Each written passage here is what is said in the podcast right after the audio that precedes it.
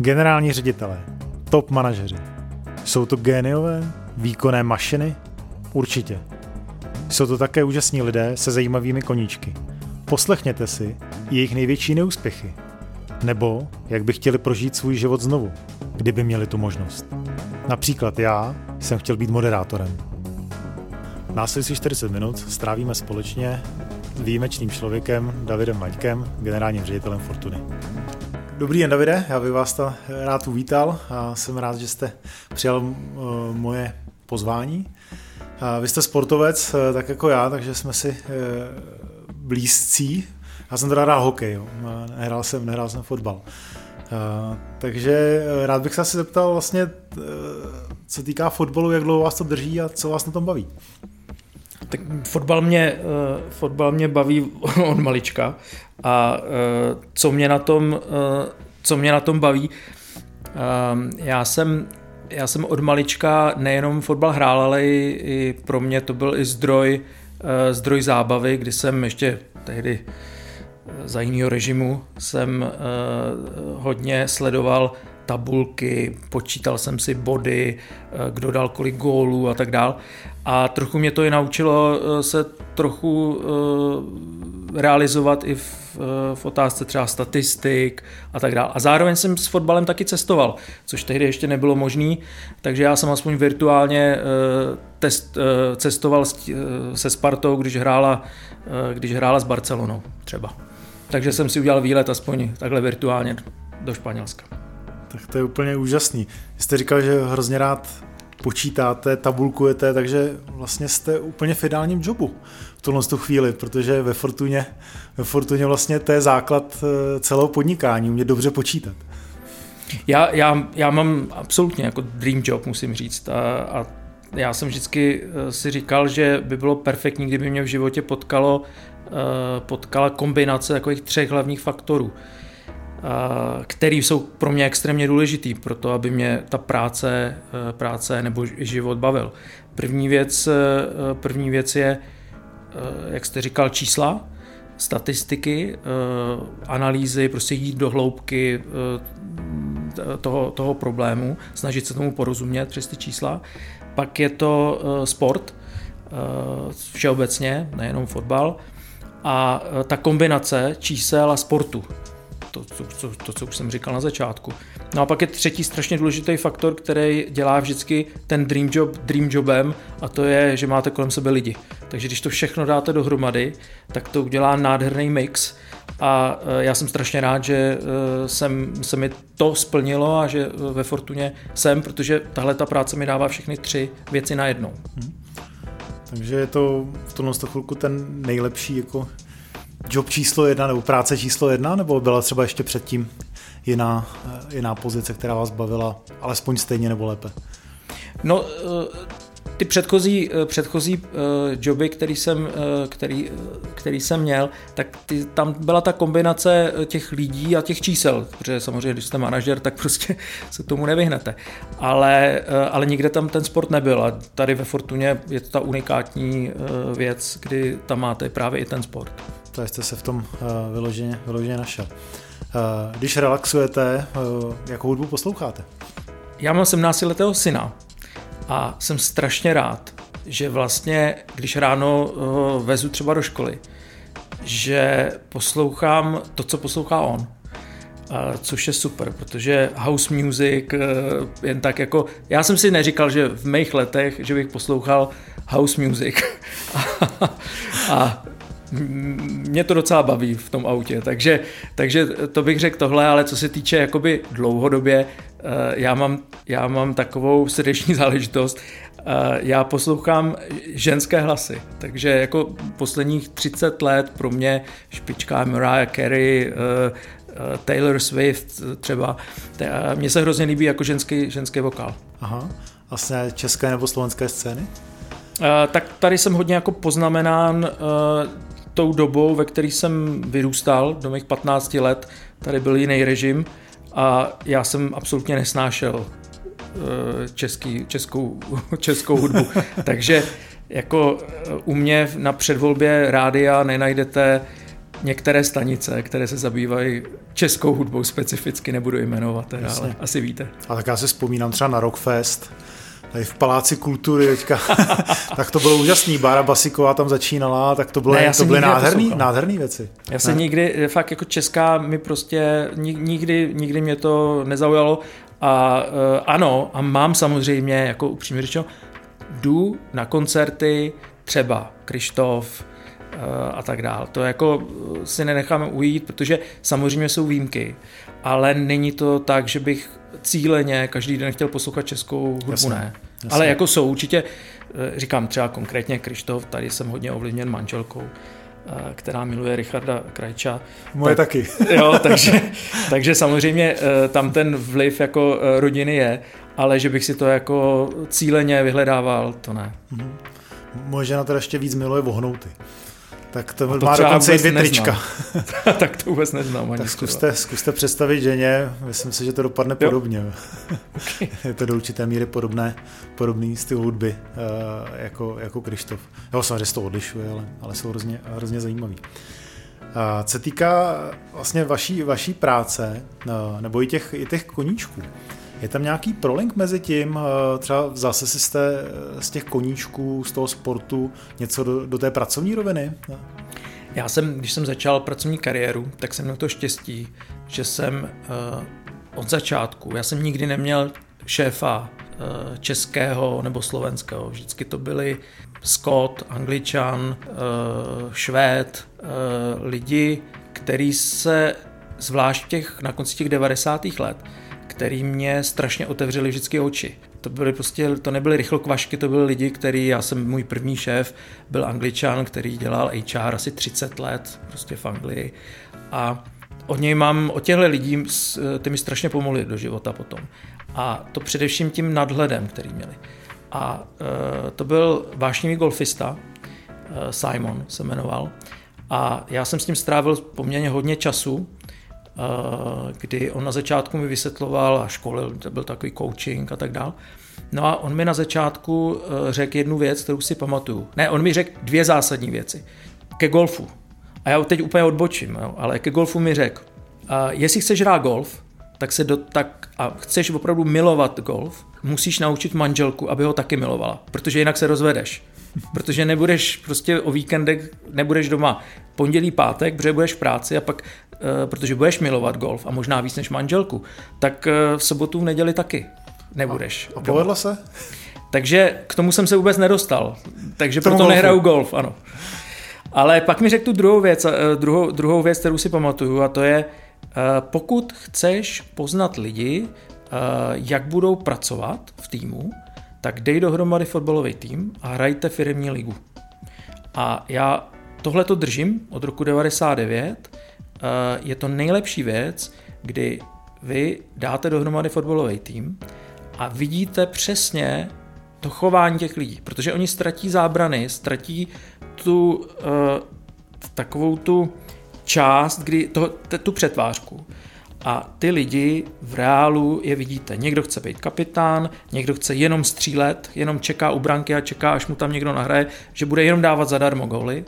Někdo dře celou dobu, ale není to ten nejslavnější člověk a jemu to nevadí. Někdo chce být pořád na lavičce, eh, protože radši bude prostě v ústraní.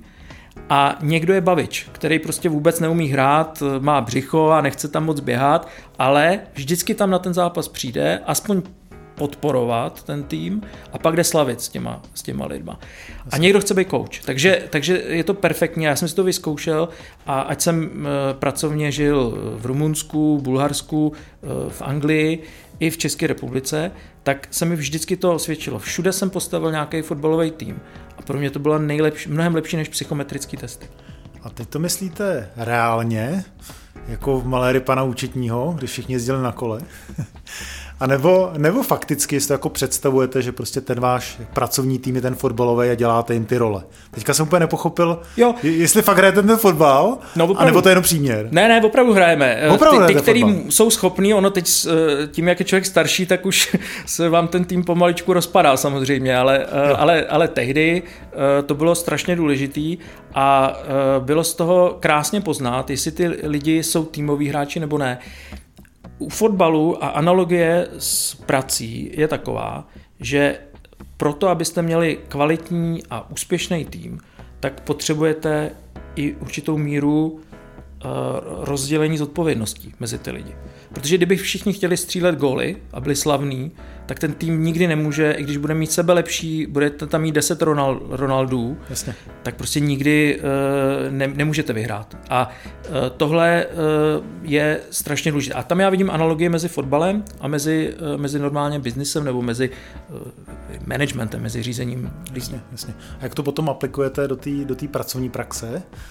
Ten, ty týmové role, má to, má to nějakou analogii, že třeba si vybíráte že v obchodě je ten útočník, ten Maradona, jo, a, a jiné, jiné typové role, že to takhle jako skládáte? Máte, tak, aplikujete to reálně? Ano, e, jako upřímně řečeno, na základě toho, jak se někdo chová v rámci fotbalu, eh, nelze úplně usuzovat to, jestli toho člověka vyhodím a nahradím. Jo?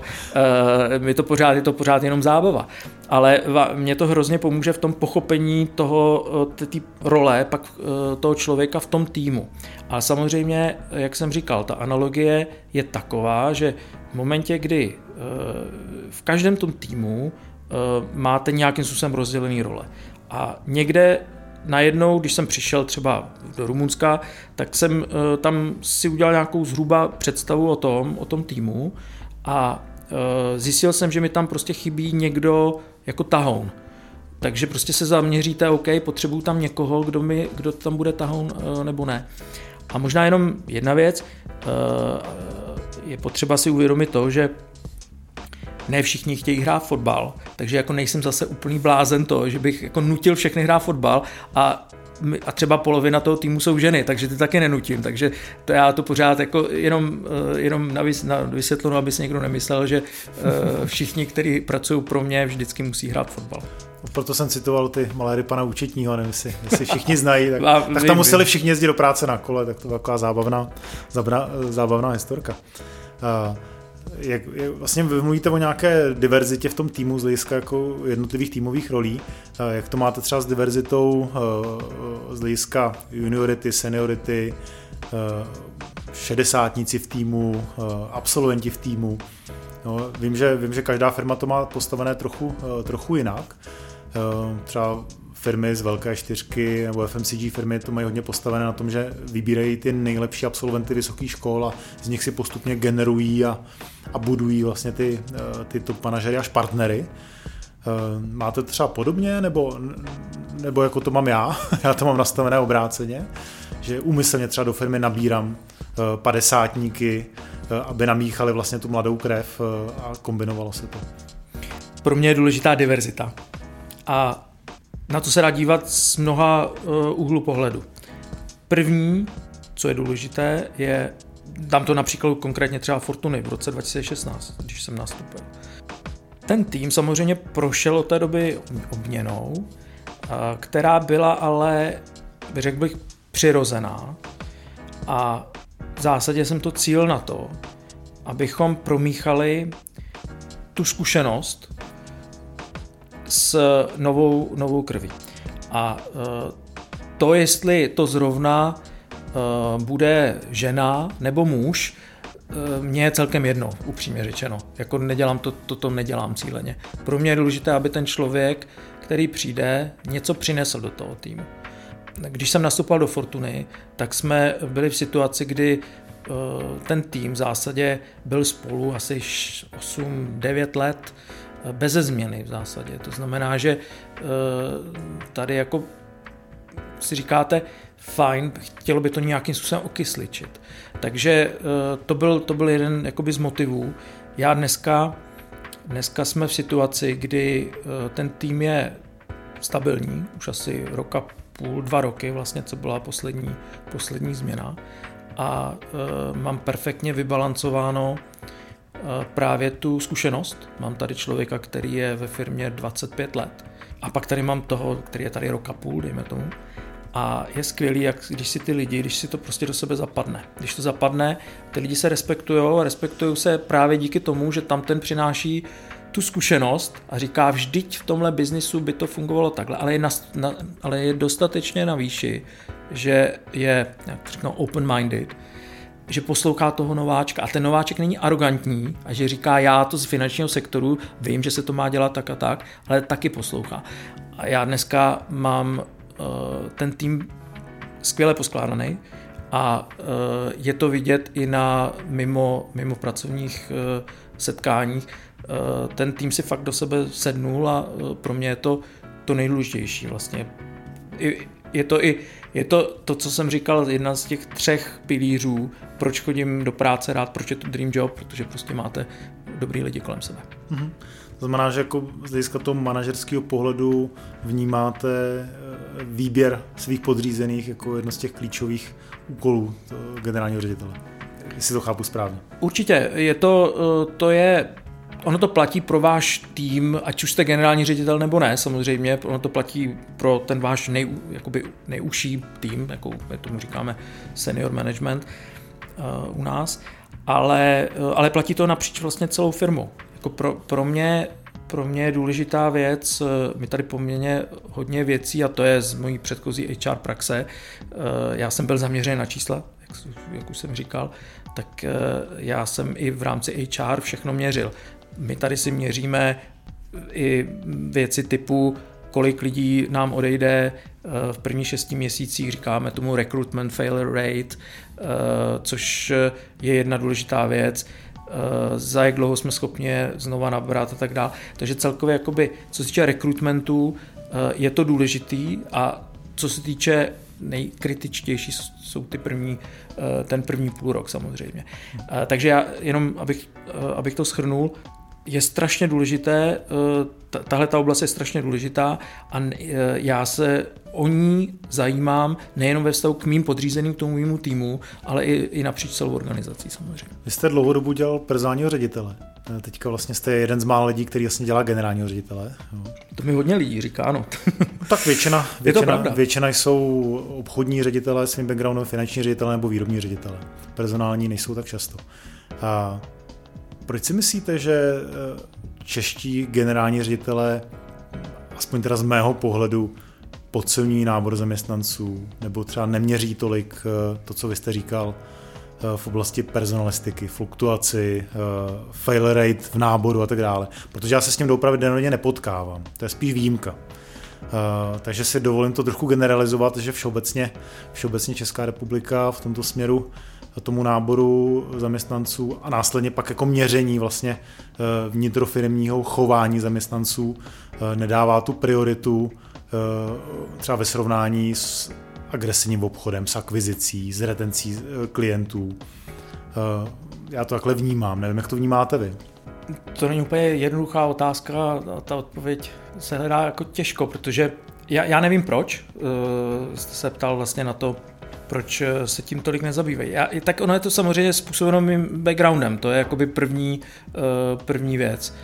A já už i na pozici personálního ředitele eh, pro mě jeden z hlavních faktorů vlastně úspěšnosti opravdu bylo dokázat tomu managementu tu přidanou hodnotu HR. My dneska, i ve Fortuně jsem to zavedl, my máme opravdu jako performance report na HR kdy opravdu sledujeme, za jak dlouho vyplníme vakantní pozici, eh, jaký máme fail rate, stabilitu, eh, počítáme i návratnost eh, jedna koruna investovaná do lidských zdrojů, kolikrát se vám vrátí zpátky a tak dále. Ale to je, to je ten background, který jsem získal právě i díky tomu, že jsem uh, měl Simona, HR ředitele tehdy, tehdy u sebe a to je ta dlouho, dlouhodobá zkušenost.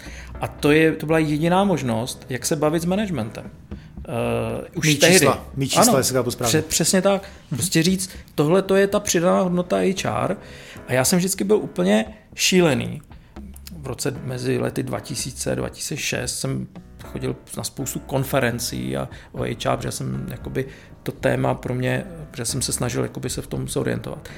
A já jsem vždycky odcházel z těch konferencí frustrovaný z té spousty frustrovaných personálních ředitelů, kteří říkali, proč nás ten management neposlouchá.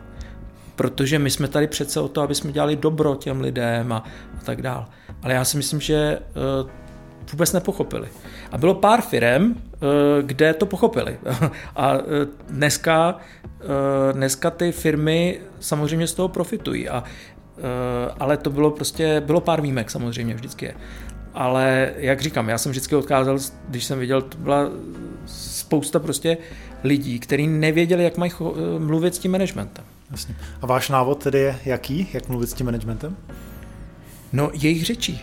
A to je prostě mít jasně spočítáno, uh, mít představu o tom, co se mi děje s lidskými zdroji a přeložit to do těch čísel a bavit se o tom prostě jako když dělám nový projekt, kdy řeknu OK, potřebuji přijmout 20 lidí sem a tohle to jsou ty konkrétní uh, to je ta konkrétní přidaná hodnota, nebo my tomu říkáme incremental value, z toho, že tady budu mít ty, ty, tyhle ty lidi. A zároveň ti garantuju, milí generální řediteli, že mojí roli je je přijmout, recruitment failure rate bude do 10%, uh, engagement score bude u těchto těch lidí minim, uh, do roka bude takový a takový. A když budeme mít ty lidi, který budeme mít stabilitu, tak ti to přinese tolik peněz, zároveň spokojenost těch lidí bude taková, tak ti to donese tolik peněz v to, takovém časovém, časovém horizontu. A takhle jedině se dá mluvit s managementem a tohle já od, vždycky od jakýhokoliv HR manažera, který pro mě dělá, já vyžaduju docela zajímavé. Když se vrátíme k tomu golfu, jste měl naučit, eh, naučil ženu golf, co se teda nepovedlo, protože ho nehrajete.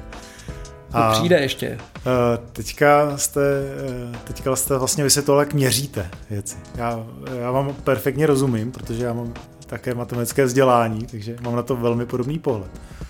Jak to máte doma v rodině? Naučil jste ženu měřit a počítat? Jste takový ten top manažer i doma? No, co je důležitá věc, je, jsou dvě. Konzistentní přístup, uh, takže ono se nedá úplně vymazat, uh, že strávíte někde 8 hodin, máte zodpovědnost a pak najednou přijdete domů a budete úplně v jiné roli. Ono to, uh, ono to lze dělat, ale to je taková hra a ono to velmi brzo skončí, potom, protože to nej, nejste možný, to prostě nezvládnete hrát. Takže je tam konzistentnost. Na druhou stranu je potřeba vždycky si uvědomit, v jakém prostředí ten člověk je. To znamená, já doma určitě jako nemám v plánu dělat generálního ředitele. A já si myslím, že, já si myslím, že ne, že to má, má to nějaké meze samozřejmě, ale já si nemyslím, že uh, dělám generálního ředitele. Teď mi napadlo, občas od manželky vlastně slyším, Eh, poznámku, tady už nejsi eh, v práci. A je to přesně v té souvislosti. Teď mi to vlastně, teď jsem si to uvědomil, že mi to několikrát v tomhle roce řekla.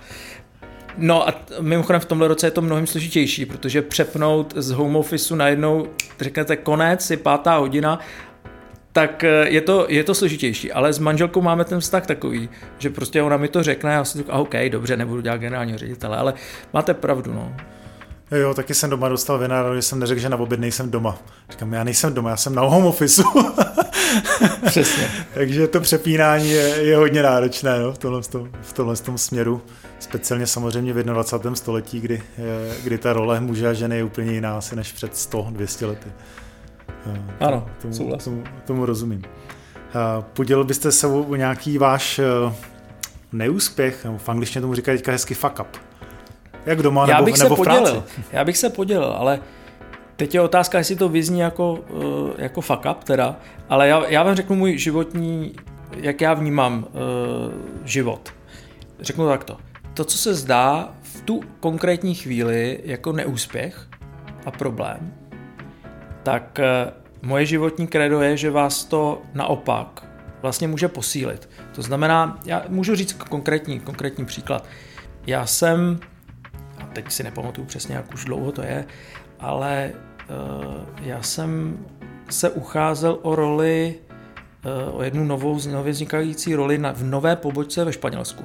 A prostě jsem toužil se dostat do Španělska. Krásný, že? Madrid a uh, rodinu tam přestěhu, naučí, naučí se španělsky a sluníčko, to mám rád. Já jsem jako nezažil moc eh, případů, že by mi něco nevyšlo. Takže jsem se zúčastnil v rámci interního výběrového řízení, tehdy jsem se to zúčastnil a, a nevyhrál jsem. A pro mě to byl obrovský šok, protože jsem si říkal, to je konec světa, eh, co budu dělat, eh, to se mi všechno sesype. Mě to na druhou stranu hrozně začalo motivovat, zase k tomu OK, tak fajn, neúspěch, pokračuju dál. Do roka ta pobočka ji zrušili a ty lidi vyhodili. Uh, takže... Myslíte tu pobočku? Tu pobočku ve Španělsku. Kterou jste nedostal? Jako kterou jsem nedostal. Takže opravdu, když se na to člověk pak podívá z, z nadhledu, tak ze mě je hrozně těžké dostat něco jako neúspěch, protože já to pak vnímám, že i ten neúspěch je potom vlastně úspěch. Nebo úspěch, nebo prostě to tak mělo být, no. Já se na to fakt dívám. Já mám takovou úžasnou vlastnost, to mi manželka vždycky říká, já na ty špatné věci jako zapomínám. Úplně si to jako vymažu a manželka mi vždycky říká, ty jsi tak prostě takový optimista pořád, jak to děláš, to ti závidím, to bych taky chtěla být. A já říkám, no já nevím, já prostě tak to je. No. Mě naučil tohle myšlení, když jsem byl rozveden, protože na mě opustila, tak mě naučila vlastně jedna kniha, a jedna z těch technik byla uh, negativní věci okamžitě z mysli vymaš. Hmm. A já jsem na tom pracoval několik let. Uh, a doopravdy, uh, vy to asi máte přirozené, evidentně. Já jsem se to musel naučit a jsem mnohem šťastnější. Doopravdy prostě, jak mě napadne něco negativního, tak prostě úplně jako jednoduchá technika, jsem schopen to vyřešit, tak to vyřeš. Jsem, nejsem schopen to vyřešit, tak na to zapomeň. jo, nebo zlepšit, změnit. Hmm. A myslím si, že vy to asi máte jako přirozenější v sobě a to je úžasná vlastnost. Jako nemuset se to učit, protože vlastně člověk eh, pak má neustále pozitivní myšlení, tak to, to je. je hrozně příjemné. A ono to z vás je hrozně i cítit, že působíte na mě velmi příjemně a pozitivně, usměvavě, jo. Uh, takže uh, věřím, že toto to, to charisma, které vlastně tady, tady vnímám, bohužel asi přes mikrofon to lidé, lidé vnímají trochu méně, tak, je vám, tak je vám asi požehnáním pro to, abyste byl úspěšný v tom životě. Je, má to takovou, dodám k tomu jenom jednu věc, má to jednu nevýhodu a to vám řeknu, jak to, jak to řeším. A když si nepamatujete ne, ne, nebo vypustíte pak ty negativní věci, tak eh, vás to nutí dělat, na to reagovat dvěma způsoby. A teď se bavím o pracovním, pracovním životě. Když někdo udělá něco špatně, tak já musím velmi rychle mu dát zpětnou vazbu, což je vnímáno dobře, ale já to prostě musím rychle tu zpětnou vazbu předat, udělal si něco špatně, tohle jsou důvody a tak dále. Pak musím ještě udělat to, že si to musím zapsat. Takže já, já eh, tady, posluchači to samozřejmě nevidí, ale já, já, mám, eh, já mám iPad, ve kterém si píšu eh, seznám všech věcí, které jsem někomu vytknul a já to pak používám pro roční nebo půlroční hodnocení pracovního výkonu. Protože kdybych tohle nedělal, tak při, tom, při té mojí mentalitě, já bych vlastně si s těma lidma sednul a řekl bych, všechno skvělý, jako jsem nadšený a, a tak dál, protože jako fakticky já to vytěsňuju ty negativní věci, ale proto, aby byla ta zpětná vazba, dávala nějaký smysl, tak aby to bylo konstruktivní, aby to bylo vyvážený, tak já si některý, já si opravdu některé ty věci musím psát. Taky krásný příklad, kam se ta personalistika nebo řízení lidí vlastně směřuje a i řízení vlastně zákazníků.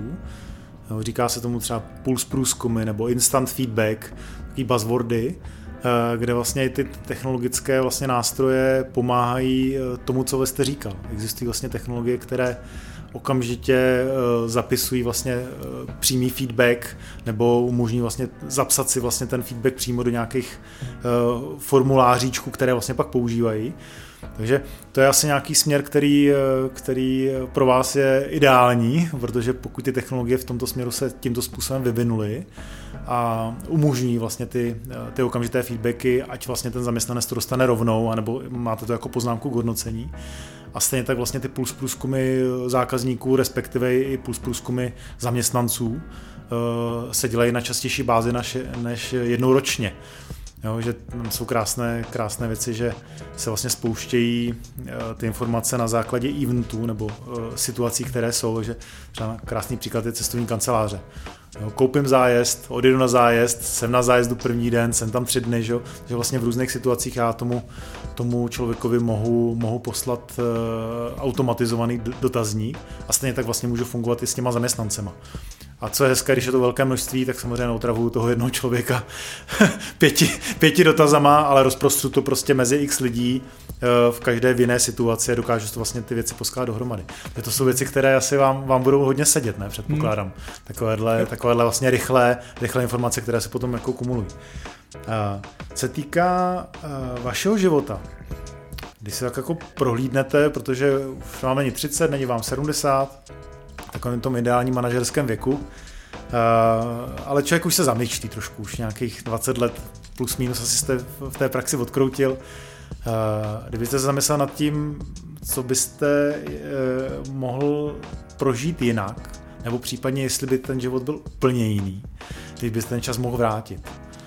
Uh, zkuste hodně zafantazírovat. Já vím, že jste šťastný a pozitivní člověk, takže asi spíš řeknete, odhaduju hmm. nic, ale bylo to jako super ale úplně vyskočte prostě jako out of the box.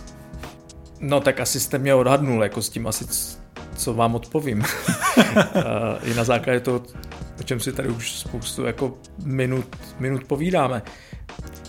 Já vůbec, já nejsem schopen vyskočit uh, z out of the box jít, protože já prostě vím, a to je prostě, tak, tak to já vnímám, že všechno, co se stalo, mělo nějaký důvod. Eh, a já věřím tomu, že kdybych eh, do Fortuny, na, ten svůj dream job, přišel před deseti lety už třeba, tak eh, věřím tomu, že by, že by to třeba vůbec nedopadlo dobře. Prostě byla jiná doba, nefungoval online business třeba, já prostě vím, že, nebo věřím tomu, že to všechno má svůj důvod a to, že jsem tady teď, eh, je, je tak, jak to prostě mělo být. No. Protože člověk si musí projít eh, špatnýma věcma, musí si projít tím, eh, že pět let, šest let jsem cestoval pořád někde, neviděl jsem rodinu, ale jako zpětně já to nikdy nemůžu hodnotit, že to bylo špatně. Prostě, prostě tak to bylo, ale zase mi to pomohlo k něčemu jinému. Mám CV, který, který mi zase pomohlo k tomu, že jsem pro Fortunu byl ten ideální, ideální kandidát třeba. Neměl jste třeba v mládí nějaký sen, že byste něco chtěl být? Měl jsem. Uh, měl jsem, to jsem říkal kolegům, protože jsme uh, díky covidu teda děláme online uh, tréninky leadership development a tam jsme zrovna tohle říkali, takže je to čerstvé. Měl jsem. Chtěl jsem dělat moderátora televizních novin. trošku vám fušovat do, do řemesla. Uh, a ta druhá byla samozřejmě, chtěl jsem, chtěl jsem střílet góly, chtěl jsem, chtěl jsem být slavný fotbalista, ale, ale já jsem ten, jako ten finisher, já jsem ten, který potřebuje jako uh, dávat ty góly a rozhodovat ty důležité zápasy. To mě nepřekvapuje.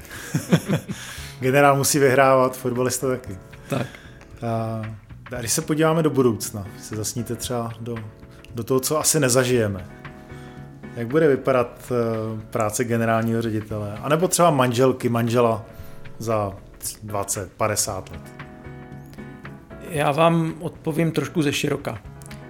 Kdybyste se mě zeptal před rokem, jak bude vypadat eh, pracovní život, eh, jak bude, jestli budou home office a tak dál, tak eh, bych to neuhádnul. Ani ten s tím ročním, ani, ani ten rok dopředu. Eh, takže těch 20-50 let je pro mě úplně neu, neuchopitelné. Ale můžu vám, můžu vám říct, jak bude vypadat pracovní život eh, generálního ředitele, spousty generálních ředitelů v následujících měsících a, a možná a, a, letech. Teda. Ten, ten covid nám uspíšil tu práci, a tomu říkáme remote, remote work, to znamená, nechci mluvit jenom o home office, to, to není to jenom o home office, ale eh, řízení na dálku. řízení v situaci, kdy ty lidi, máte půlku týmu prostě online, půlku týmu u vás, řízení a v zásadě je to úplně jedno. Vy to prostě vůbec nepoznáváte, ty, ten rozdíl. A ty firmy dneska na to se k tomu dostali díky Skypeu, mám Microsoft Teams a, a tak dále, díky těm videokonferencím. Ale není to, bylo to prostě strašně narychlo a oni se s tím jako musí zžít, to, je, to se týká i Fortuny samozřejmě. Ale co bude strašně důležitý, a to jsem si uvědomil uh, nedávno, uh, my se strašně vždycky bavíme o tom, že my teď tady sedíme na centrále Fortuny. A ono to slovo centrála vlastně ztratí význam. My dneska Fortuna, my, my jsme v pěti zemích, v tomhle roce jsme udělali akvizici v Indii. My teďko v zásadě nikdy už ty Indy neuvidíme. My je uvidíme jenom přes, přes tým, je jako fyzicky. A e, my jsme se s tím naučili žít.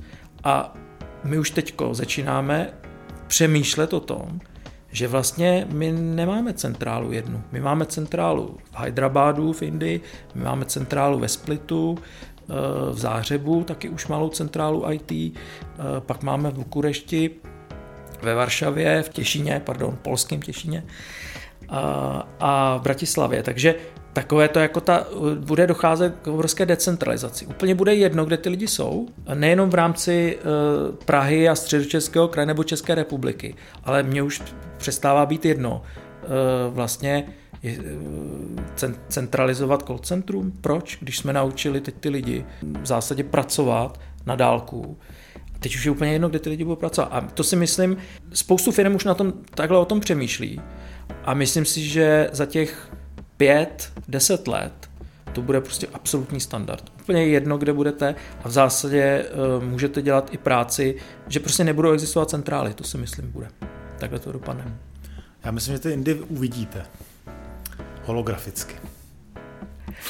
To máte pravdu, tak, tak až tak kreativní nejsem, ale mm, když to říkáte, tak si to dokážu představit. Jo, máte Já bych to viděl tak, že opravdu mm. prostě si ty, si ty kolegy z toho Těšína a Splitu a Indie tady takhle posadíte na ty židle, tady jak na nich sedíme a budete skoro s nima mluvit, jako kdyby tady byli, byli fyzicky.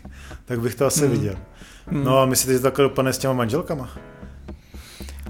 Ne, já doufám, to že ne. To ne, já vám, já vám řeknu jednu věc. Samozřejmě uh, hodně řešíme home office a hodně řešíme to, uh, jak vlastně budeme dál pracovat a tak dál. Tady jsou, tady v téhle budově, která je nová, tak jsou, my jsme to samozřejmě dělali to se plánuje rok a půl dopředu, takže rok a půl dopředu jsme si naplánovali, uh, chceme to proš, mít prošpikované technologiemi a všude na vás, každé místnosti. Už dneska máte eh, videokonferenční, eh, nejnovější vlastně videokonference, tady máme ty Microsoft Surface huby a tak dál. To je super, ale tohle to vám v zásadě nikdy nenahradí ty, ten lidský kontakt. A já třeba, co řešíme hodně, jak udělat dělat brainstorming přes, přes Microsoft Teams prostě nejde. A vy potřebujete tu kreativitu a mít to, musíte mít ten nějaký ten kontakt. Um, zatímco já si dokážu představit, že bude to hodně decentralizované, budou, uh, budou ty firmy dělat na tom, jak dělat co nejvíc online konferencí a uh, jak to všechno přesunout na online, tak stejně tam budou určitý momenty, kdy prostě se je potřeba, aby se potkávali. Takže já bych jako, já třeba osobně jako 100% home office eh, si myslím, aspoň pro nás nebo ve Fortuně nedává smysl, to si myslím, já si to nedokážu představit.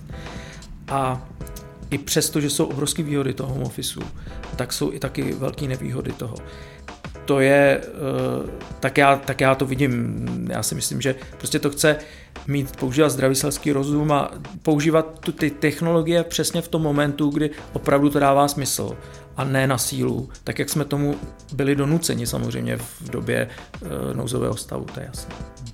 Jako za mě ty technologie, třeba to, co jsem byl příjemně potěšen, je, že jsem přes tým si odevřel jeden dokument, Viděli jsme se a do toho dokumentu jsme zároveň psali a společně jsme jako tvořili, takže to byl takový brainwriting jako zároveň a viděli jsme vlastně, co, co ten druhý píše a to bylo třeba pro mě jako zajímavé obohacení toho běžného jako života, který byl efektivnější. Hmm. Dobře, Davide, já, já myslím, že moc krát děkuju za, za krásný, krásnou diskuzi. Jsem rád, že, že jsme se mohli takhle, takhle potkat, uh, před, dívat se tady uh, na Prahu z vaší kanceláře, protože máte úžasný výhled na, na Prahu, které se říká Stověžatá. Nevím, jestli těch věží 100 spočítáme společně. A, a děkuji za, za návody, jakým způsobem třeba jednáte nebo měříte, řídíte lidi. A doufám, že teda ten fotbalový tým uřídíte skvěle a Fortuna pošlape i do budoucna i Findy, což teda je neuvěřitelný oříšek, asi si myslím. A moc vám přeju, abyste, abyste ty Indy zvládli jako fotbalový tým. Já vám děkuji za pozvání. Bylo to velmi, velmi, velmi příjemné setkání.